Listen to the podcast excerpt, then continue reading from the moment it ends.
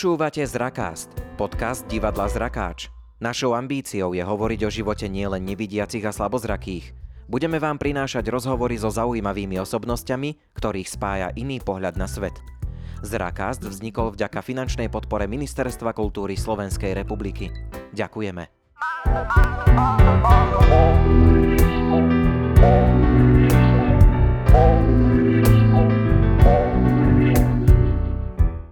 Paťa a pastieri, vianočné divadelné stretnutie Pati, stopy snov alebo komentované obrazy z netradičného dialógu. Pustý ostrov, divadelný zážitok o tom, ako sme sa dostali k divadlu, akože môžem, obrazy o ľudskej komunikácii, Princ kde si a strávna komédia zo života ľudí s mentálnym znevýhodnením, alebo Raj, čo nám behá hlavou počas príprav jednej premiéry. Tak toto som ja našiel na webovej stránke divadla Stopy snov a sú to vlastne divadelné predstavenia, ktoré ste mohli vidieť za 10 rokov existencie tohto občianskeho združenia a teda aj divadla. My v Zrakaste, podcaste Divadla Zrakáč sa budeme rozprávať práve o občianskom združení a teda aj divadle Stopy snov. Mám tu už dve hostky, konkrétne Martinu Lukáč Jakubcovú, ktorá je predsedníčka občianskeho združenia Stopisnov. Ahoj, vítajú nás. Hm, ahoj. A takisto je tu aj Betka Marenďáková, ktorá je podpredsednička takisto Stopisnov. Vítaj. Ahoj. Tak vítajte tu u nás eh, v Zrakaste. Poďme sa pozrieť najprv na to, že vy tiež oslavujete, pretože ako aj divadlo Zrakáč, tak aj Stopy snov vznikli pred desiatimi rokmi. Takže aký bol ten vznik Stop snov? Tak to som nevedela, že máme takúto dvojitú párty. To sa potom ešte dohodneme. Áno, presne, a... spravíme si nejakú spoločnú oslavu, bude to lacnejšie. A, áno. A mm, ja som si to tiež teraz uvedomila, keď som si pozerala tie naše predstavenia a zistila som, že teda prvá premiéra bola v decembri v roku 2010, takže je to už teda naozaj kus cesty za nami. No, vznikli sme veľmi podľa mňa tak spontáne a z nápadu Vicky Janouškovej a Pati Jariabkovej Garajovej, ktoré vtedy spolupracovali v priestore Ticho a spol a mali taký nápad, že by tam priniesli mm, trochu iné divadlo. A myslím, že teda ten príbeh bol za tým taký, že Paťa obvolala niekoľko domovov sociálnych služieb s tým, že či nebude niekde nejaká ochotná partia ľudí, ktorí by si vyskúšali divadlo a volala teda vtedy v tom čase aj do Primy, kde som pracovala. A my sme si povedali, že tak, tak to môžeme skúsiť a v septembri 2010 sme sa tak začali spolu stretávať a už teda v tom decembri vyšiel na svetlo sveta tento náš divadelný pokus Paťa a pastieri. No a prečo ten názov, že stopy snov? Na čo to ukazuje, ako to vzniklo? O, tak najprv sme nemali názov, ani sme sa nejako neprofilovali ako nejaké divadlo, alebo sme vôbec netušili, že či o, pôjdeme ďalej, ako to celé bude. Ale keďže tento prvý divadelný pokus nás natoľko nejak oslovil a očaril, že sme skúsili ísť ďalej a druhé naše predstavenie sa volalo Stopisnou a podľa toho sme si potom zobrali aj názov tohto združenia. No, Martinka veľa rozprávala, ale mňa by zaujímala tá cesta e, tvoja, Betka, že ako si sa ty dostala, lebo tak pod predsedničkou asi nie si od začiatku, alebo si, že tých 10 rokov celý čas si v stopách snov? Ja som sa k stopám dostala asi v nejakom roku 2014 možno, a tým, že som začala robiť v, v tom domove sociálnych služieb, s ktorým teda sa to divadlo robilo, takže automaticky som pristúpila aj do tej divadelnej práce. A potom, možno nejaké 2-3 roky, sa vymenilo v stopách, ktoré už teda vtedy boli samostatné občianske združenie, celé to predsedníctvo a tak som sa tam ocitla. Hovorili sme už o tom, že oslavujete, tak je to naozaj taká oslava, že aj to vnímate, že už je to 10 rokov, treba to nejako zbilancovať, možno niečo naplánovať. Je pravda, že teraz sa ťažko organizujú aj oveľa menšie záležitosti, že to oslavovanie nie je až tak asi príjemné, ale asi si to uvedomujete, že už niečo je za vami. Áno, my sme taký nejaký prvý milník oslavili, myslím, že po 7 rokoch, keď sme robili po, po šiestich. Po šiestich. Po šiestich. Tam sme mali aj výstavu, volala sa teda N6 a tak nejak sme uzavreli tých 6 rokov alebo zrekapitulovali tou výstavou. Boli to také divadelné portréty, kedy vlastne sme chceli ukázať, že naši herci nie sú len proste klienti domova sociálnych služieb, ale sú to naozaj herci, čiže sme ich fotili v tých hereckých výrazoch a ukázali sme ich ako hercov. Tým sme si tak nejak povedali sami pre seba, že, že už nie sme súčasťou nejakej sociálnej služby, ale sme viac nejaký taký takmer umelecký počin. No a tých 10 rokov naozaj, že po tých 6 to sú ďalšie 4 roky. Ak dobre rátam. Áno. lebo teraz... a mm, myslím si, že to je naozaj že jedna z tých vecí, čo sa nám podarila, že ako keby stále nejakým spôsobom fungujeme napriek rôznym podmienkám, či už vonkajším a vnútorným, že sa nám teda darí uh, zachovať ako keby chod aj toho občianského združenia, aj toho divadelného súboru, lebo ono sú to občas ako také dve rozdielne entity. Každá potrebuje nejaké, niečo iné.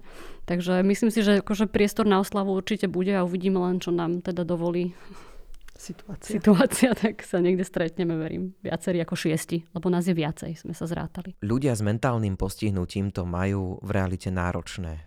My ich nevždy chápeme, oni, myslím si, tiež nevždy rozumejú to, čo sa im my snažíme povedať. Je to podľa vás pre ľudí s mentálnym postihnutím v divadle jednoduchšie? Asi nie. No možno, no, no to by sme sa museli pýtať ich, neviem úplne akože hovoriť za nich tú realitu, ako to vnímajú, že či je to jednoduchšie alebo nie. Je pravda, že tá komunikácia je možno úplne jedno, že či človek komunikuje s človekom s mentálnym znevýhodnením, ale bez nejakého znevýhodnenia. Ono má tá komunikácia nejaké svoje zádrhele a nemusí to byť postavené na tom znevýhodnení. To, čo sa vlastne darí našim hercom, alebo čo im teda prinieslo to divadlo a to javisko, tak je taký bezpečný priestor, lebo naše predstavenia často vychádzajú z nejakých autorských a vnútorných tém. Teda väčšina z nich, v podstate aj všetky a ešte máme teda jedno, ktoré si na začiatku, o ktorom si nehovoril, lebo ho nemáme ešte na tom webe. Sme to nestihli. Áno. A všetky vlastne vychádzajú z nejakých vlastných e, tém tých našich hercov. Takže na tom javisku sa naozaj musia sa prezradiť, musia, musia nejakým spôsobom komunikovať to čo, to, to, čo, to, čo chcú a to, čo chcú. A takže tým tam vznikol ten bezpečný priestor a neviem, že... Čiže dá sa povedať, že je to taká cesta, ako prepojiť ten reálny svet e, s tým svetom ich, že tam si to môžu vyskúšať? Toto práve úplne neviem niekedy definovať, že ktorý ten svet je ich a ktorý je ten svet náš. Ako keby stále vnímam tú plochu takú, že ten svet je nás všetkých spoločný, rovnaký, bez ohľadu na to, kto čo má alebo nemá. A to divadlo ako keby dáva priestor na, na komunikovanie toho, čo prežívam. Tak to, ako myslím, že máme zrovna postavené na tých našich predstaveniach. Ale skôr si myslím, že ono to vzniklo ako ako sociálny projekt zo začiatku, čiže ten cieľ nebol uh, akoby v prvom rade uľahčiť im pochopiť okolitý svet alebo pomôcť im sa vyjadriť, ale nájsť spôsob, ako im porozumieť. Čiže tá potreba podľa mňa vychádzala skôr z toho okolia ako z ich samých. Čiže by som to možno formulovala naopak, že to divadlo umožňuje nám lepšie komunikovať s nimi, ako im s nami. Áno, aj ste to tak vnímali, že keď ste prišli do kontaktu s ľuďmi s mentálnym postihnutím, že ste hľadali tie cesty. Ja mám takú nedávnu skúsenosť a tiež to bolo pre mňa, musím povedať, náročné, že, že ako s ňou komunikovať a či sa to podarí, ešte tam bolo aj to, že sme teda mali niečo nahrať spolu. Vnímali ste to asi aj vy tak, že vlastne hľadať si tie cesty k ním, k hercom, k tým ľuďom s mentálnym postihnutím. O tom sme sa musíte. práve s Betkou teraz bavili ešte na chodbe, že povedané slovníkom dnešných, eh, dnešných dní, že oni, ľudia s postihnutím, ja som tú tému a ich mala v tej svojej sociálnej bubline už veľmi dlho. Ešte predtým, ako som prišla do tej divadelnej práce, tak pre mňa tá divadelná práca s nimi ako keby len otvorila nejaké ďalšie možnosti a nebola som na takom tom začiatku, že teraz ako im má mám rozumieť, čo teraz oni chcú, čo mám teraz robiť. Toto všetko som ja už mala, ako hovorím za seba, ako keby som si to prešla na začiatku mojej profesionálnej práce v sociálnych službách. A rozmýšľala som aj nad tým, že aký to bol pre mňa začiatok, keď som sa prvýkrát v živote stretla s človekom s mentálnym postihnutím. A bolo to naozaj veľmi dávno, v roku 1990 niečo. Takže si to už aj matne pamätám. A myslím si, že som to mala asi od začiatku tak nastavené, že uvidím, aké to bude a nejak som sa nepripravovala nejako, že ako sa ním budem rozprávať, alebo čo on bude hovoriť. Nejak to, to nejak skúsili a nejak to išlo alebo nešlo. A... a Betka, u teba to ako bolo? Tiež také, že možno prvé stretnutie? Tým, že môj manžel pracuje s ľuďmi so skúsenosťou s duševným ochorením a ja som nejaký čas pracovala v detskom domove, tak s tými skupinami ľudí, ktorí už majú nejaké tie svoje batohy problémov, čo si nesú. Už som sa stretávala dlho predtým, než som začala robiť s ľuďmi s mentálnym znevýhodnením. Čiže mi to vôbec neprišlo, že by som sa k ním mala správať nejak inak alebo niečo hľadať. Bolo to ako každá iná práca, kde prídeš a hľadaš spôsob, ako komunikuješ s kolegami a so zákazníkmi. Poďme sa teraz pozrieť trošku na ten výrobný proces. Ako sa k vám herci dostávajú, e, s kým spolupracujete? Asi to nie sú také štandardné konkurzy, že príde herec a e, podrobíte ho nejakému, nejakému testu ale je to trošku inak, takže akým spôsobom vlastne získavate tých hercov? Teda verím, že raz aj konkurzom, že si budeme vyberať. A tá skupina na začiatku bola naozaj skupina klientov domova sociálnych služieb. Bola jasne definovaná, mala proste, akože poznali sme sa všetci spolu a bola to jednoliatá skupina, ktorá sa časom teda zmenila.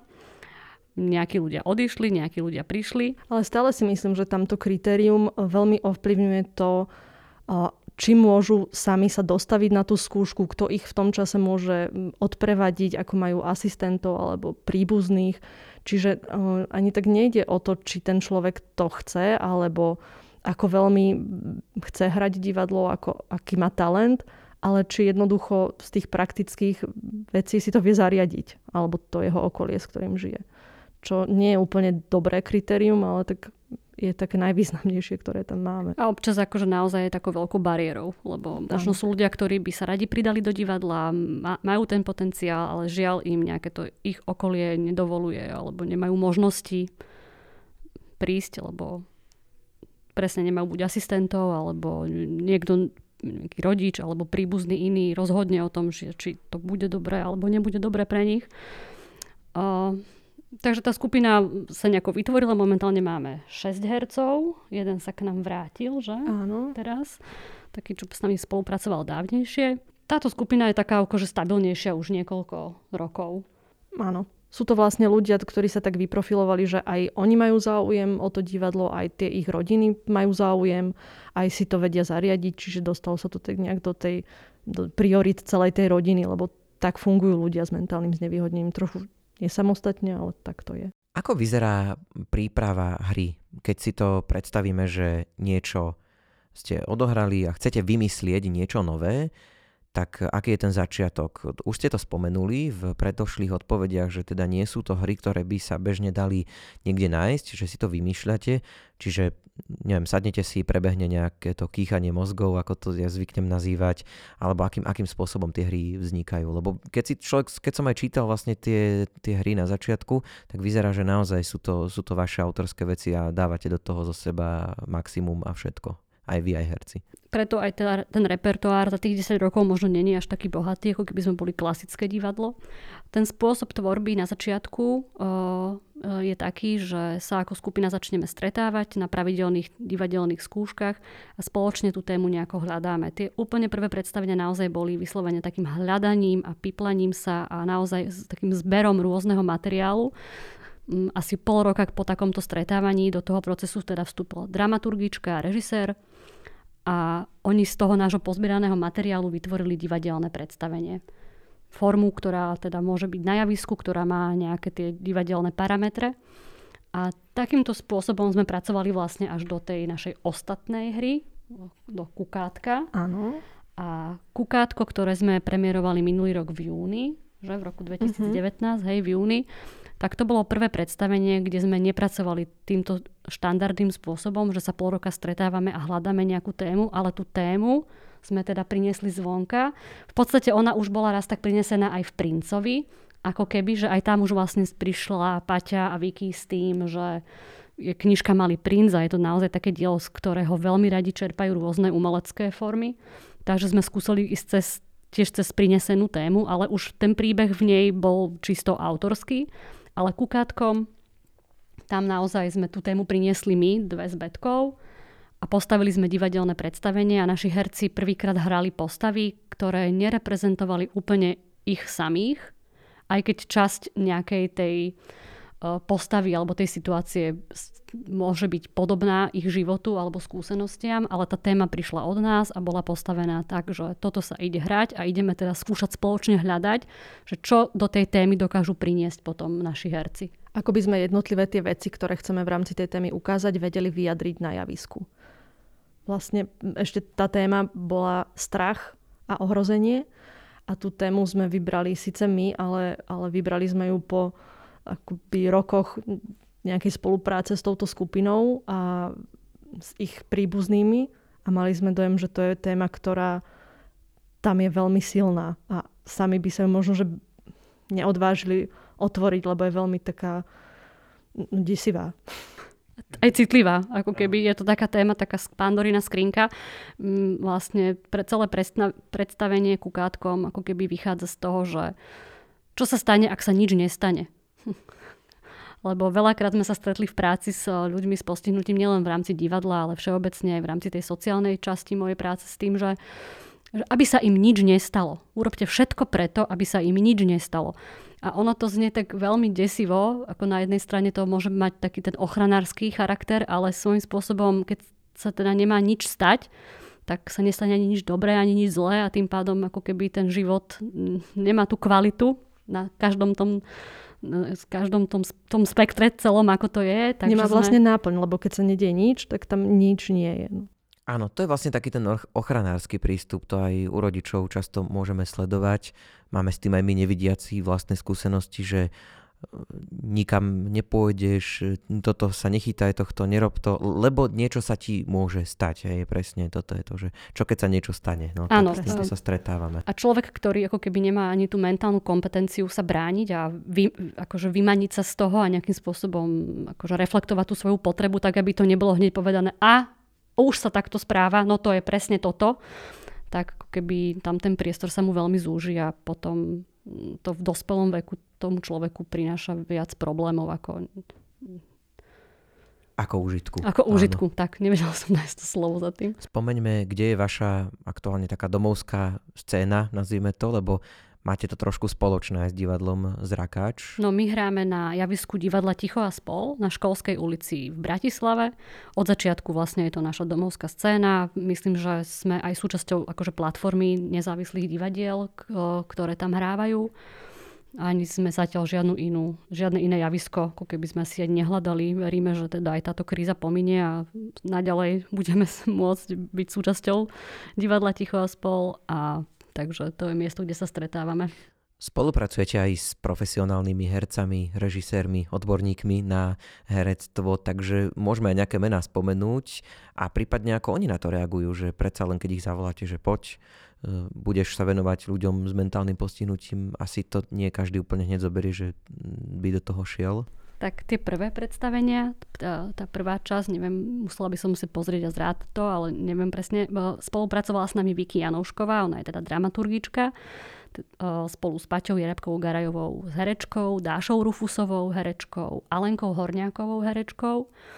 A potom po Viki prebral štafetu Robo Horňák, režisér, ktorý to skúša predstavenia tiež v, v divadle Ticho a spol. Teraz momentálne spolupracujeme s mladými študentmi divadelníkmi, Matejom Benčíkom, so študentkou liečebnej pedagogiky, s Veronikou. Že máte veľa tých takých externých dodávateľov. áno, áno, áno. Mhm. A to je niečo, čo ako keby živí ten súbor a stále prinesie niečo nové a myslím si, že to je taká, tá, taká správna cesta. A vy dve, lebo keď sme povedali, že je predsednička, podpredsednička, aj sa dostanete k nejakému hraniu, alebo je to už viac o nejakej administratíve a takýchto zákulisných veciach? No, ja som bola súčasťou divadelných predstavení zatiaľ, myslím, všetkých. Všetkých, hej, hej. Všetkých, ako teda herečka, asistentka herečky. Ale verím, že teda, ja by som bola veľmi rada, ak by na tom javisku teda stáli herci sami za seba raz, ako keby, že bez nejakej tejto podpory hereckej v tom, takže uvidíme, ako sa vyvrubí toto predstavenie, lebo toto je taká nová sezóna pre nás a pracujeme trochu iným spôsobom, že už ani fyzicky nie som prítomná na tých skúškach, takže sme to tak akože odovzdali týmto našim mladým a verím, že z toho niečo zaujímavé vznikne. A Betka, môže za seba povedať. Tak ja som viacej v tom zákulisí. Na, na Kukatku som spolupracovala ako, ako scenarista, režisér možno. A skôr akoby sa venujem takej tej, nechcem to tak nazvať, ale projektom a, takým akoby ďalším veciam. Nie je to úplne administratíva, ale takéto pozadie nielen divadelné, ale celkovo tej organizácie. Čo v podstate robí aj Maťa, lebo ako štatutár má tam veľa takých oficiálnych podpisovaní. Ja, pod, ja podpisujem. Áno. Ona výborné. pripraví a ja podpíšem. Tak, je to zadefinované. No a v, takých, v niektorých divadlách býva zvykom, že je aj šepkár, to, čo je v škole zakázané, to je v divadle povolené, ale viem si predstaviť, že u vás to možno ani nie je potrebné, že tým, že tie hry vychádzajú zo života tých ľudí, tak v prípade nejakého výpadku, nejakého problému dokážu tak zaimprovizovať? Teraz už určite hej, že tá improvizácia sa stala tak akože súčasťou aj tých divadelných predstavení. Niekedy naozaj nečakane. Ale šepkár, akože paradoxne to bolo v, tej, v práci, keď sme teda spolupracovali s profesionálnymi herečkami, že veľakrát si tí naši herci pamätali o mnoho viacej a boli akože pripravenejší ako teda my. Takže to bola taká zábava.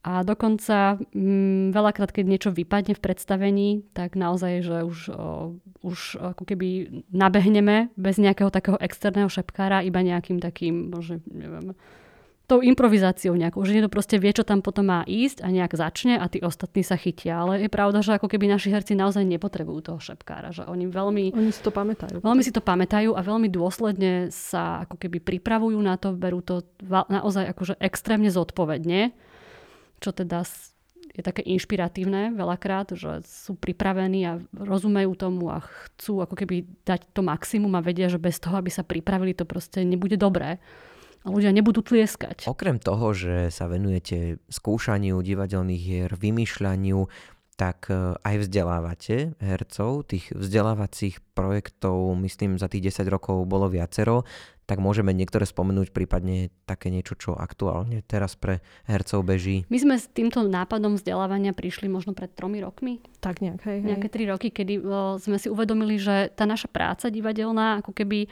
uh, je zaujímavá v tom, keď to odčleníme, že to je divadlo, ale tie prostriedky, ktoré v rámci divadla sa dajú použiť, nejaký nácvik, improvizácia, nejaké situ- stavanie nejakých situácií, sú veľmi vhodné pre ľudí práve teda s mentálnym postihnutím, ktorí ako keby nerozumejú tým reálnym situáciám, ale keď im ju takto nejako vymodelujeme a postavíme a dokážeme si ňou prejsť v rámci nejakého workshopu, nejakej práce, takže vedia potom na ňu reagovať v tom ich, tom ich bežnom živote, bežných nejakých situáciách, ktoré zažívajú. Ponúkli sme to vzdelávanie nejakým domovom sociálnych služieb, niekde sme sa stretli naozaj akože ochotne, že poďte, poďte s nami niečo vyskúšať. Niekde sme dostali stopku, že oni to nepotrebujú, také niečo už majú. Ale máme takú veľmi peknú skúsenosť z Trenčína. Z Trenčína. Tam je jedno také zariadenie, ktoré tam sme mali veľmi pekný projekt s nimi taký divadelno vzdelávací. Ono to vzniklo ako taký doplnok k tomu aj ako keby mm, k možnosti získavaniu, budem teraz úprimná, k nejakým financiám. Lebo to občianske združenie to divadlo nás nedokáže ako združenie žiadnym spôsobom uživiť. Peniaze, ktoré da, zaplatí teda divák na predstavenie, idú na tú techniku, na celé to zázemie technické, aby sme teda mohli skúšať a hrať v tom profesionálnom priestore. Takže sme hľadali nejaký spôsob, akým, akým vieme aj možno priniesť naozaj nejaké financie do toho združenia. A keďže to divadlo robiť vieme a vieme, že to je proste zábavné a ľuďom sa to páči, tak sme to skúsili týmto spôsobom. Niekde to vyšlo a niekde nie, ako hovorím. Tak som si to trošku popravil, lebo ja som si pôvodne myslel, že vlastne vzdelávate hercov, ale vy vlastne vzdelávate iných ľudí, ktorým vysvetľujete, že ako to s tými mentálne, mm, alebo teda ako to s ľuďmi s mentálnym postihnutím funguje? My v podstate tie, tie vzdelávania boli zamerané priamo na ľudí s mentálnym znevýhodnením a boli to vzdelávania na rozvoj sociálnych zručností, lebo ako povedala Maťa, tak tie divadelné nástroje ako hranie nejakých etúd alebo nejaké improvizácie sú sú výborné pre človeka s mentálnym znevýhodnením, aby si vedel predstaviť nejakú konkrétnu situáciu bez toho, aby mu musel použiť nejaké abstraktné myslenie, v ktorom teda nie je až taký dobrý. Takže na takomto princípe nejakých hier sme postavili také jednoduché vzdelávanie v oblasti sociálnych zručností. Akože zistiť, kto som, čo chcem, ako sa niektoré veci o sebe dozvedieť a ako ich komunikovať na vonok. Okrem e, divadelných predstavení robíte aj iné projekty, už sme spomenuli to vzdelávanie, mali ste aj výstavy obrazov, myslím, tak môžeme to spomenúť, prípadne niečo ďalšie, čo je mimo ako keby toho základného spektra, že divadlo nie je len o tom dnes, že hrá, ale venuje sa aj všeličomu inému. Áno, výstavy robíme tiež už niekoľko rokov a jedna z nich bola tá, čo som spomínala, N6, tá výročná, tie, tie portréty. A odvtedy sme mali aj autorské výstavy, Čiže sme predstavili dielo jedného autora, napríklad Myšky Jariabkovej, ktorá teda má také veľmi zaujímavé videnie sveta, ktoré teda pre, pretaví do nejakej umeleckej formy, napríklad do výšiviek. To bola výstava Textil. Mali sme aj výstavu recyklovaného oblečenia, kde sme mali modelky z radou našich herečiek. A, alebo výstavu kresie Juraja Frištatského, to je také asi. A mali sme aj výstavu mm, malieb. Kde... To boli tie mačky? Či to niečo iné? Áno, áno, teraz mala mačky Michala, ale uh-huh. robili sme aj výstavu pre... Tibora Minicha. Áno, pre, Tib- pre pána Tibora Minicha. Áno. A to vlastne sme tak trochu vystúpili z tej, z tej našej zóny ľudí, ktorých poznáme a urobili sme výstavu pre človeka, ktorý nie je teda z našich radov. A je to, je to klient iného domova sociálnych služieb, kde sa teda to umenie sa považuje ako arteterapia a ľudia, ktorí chodia do tých dss si kreslia alebo niečo vytvárajú a potom sa z toho urobí výstava, čo má nejaký svoj zmysel, ale nepribližuje sa to takému tomu normálnemu, že som maliar, či už amatérsky alebo profesionálny a na konci mojej práce je výstava, ktorú ľudia vnímajú ako moje videnie sveta. Tak toto sme sa tam snažili tak nejak posunúť. Vy sa stretávate s ľuďmi s mentálnym postihnutím už eh, dlh, dlhší čas a tak by ma zaujímalo, že ako na vás reaguje obecenstvo, diváci, či si všímate, že sa to nejako mení, napríklad za tých 10 rokov, že kedysi sa možno ľudia báli zasmiať, ja neviem, to taký príklad, čo mi napadá, že dnes už im to nerobí problém alebo niečo podobné, že vnímate to, že to aj pomáha, že tí ľudia s mentálnym postihnutím sa viac ukazujú a tým pádom sme na nich viac zvyknutí. To obecenstvo najprv zo začiatku tvorila naozaj taká úzka komunita ľudí, ktorých sme poznali niekedy, naozaj sme poznali každého jedného, kto sedel teda v hľadisku. Čo sa teda mení, čo som veľmi rada. A mm, naozaj to vnímanie je iné. Akože myslím si, že sa to dá za tých 10 rokov akože povedať, že ľudia možno naozaj chodili aj z lútosti na začiatku. Máme takú skúsenosť ešte s bývalým starostom Ružinova pánom Pekárom, ktorého sme vtedy pozvali na nejaké naše, nejakú našu premiéru a on potom na tom raute si nás tak dal, zavolal bokom a vravil, že, že on nám teda musí povedať, že on sa akože bál prísť. že či to nebude nejaká taká Blbosť. Blbosť proste, že tam navlečieme ich do nejakých sukničiek, namalujeme im líčka a budeme tam tancovať medveďku dajlapku.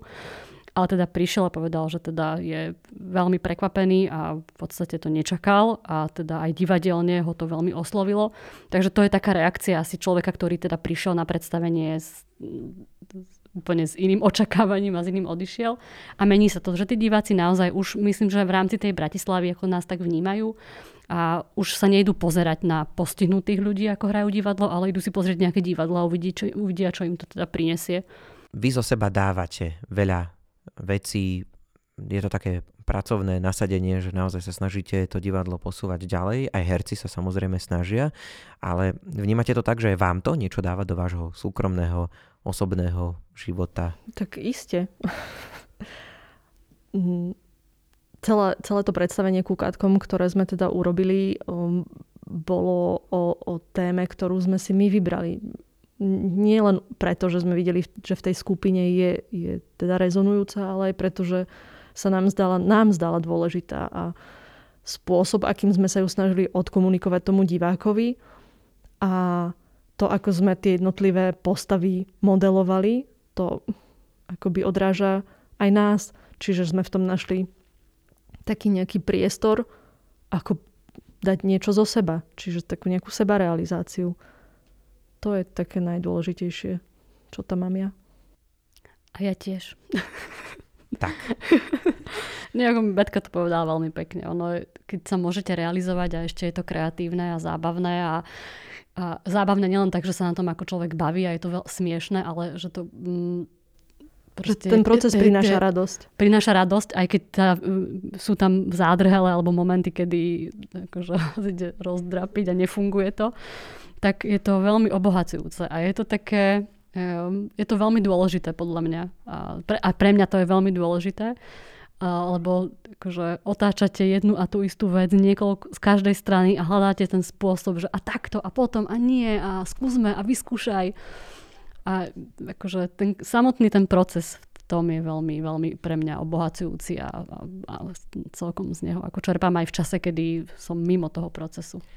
V Zrakaste sme dnes išli po stopách snov, rozprávali sme sa o občianskom združení a teda aj divadle Stopy snov. Mal som tu dve hostky, konkrétne Martinu Lukáč Jakubcovú, ktorá je predsednička občianskeho združenia Stopy snov. Ďakujem veľmi pekne. O, ja ďakujem. Hm. A takisto aj Betka Marenďáková, ktorá je teda podpredsednička tiež Stopy snov. Ďakujeme veľmi pekne. Ďakujem.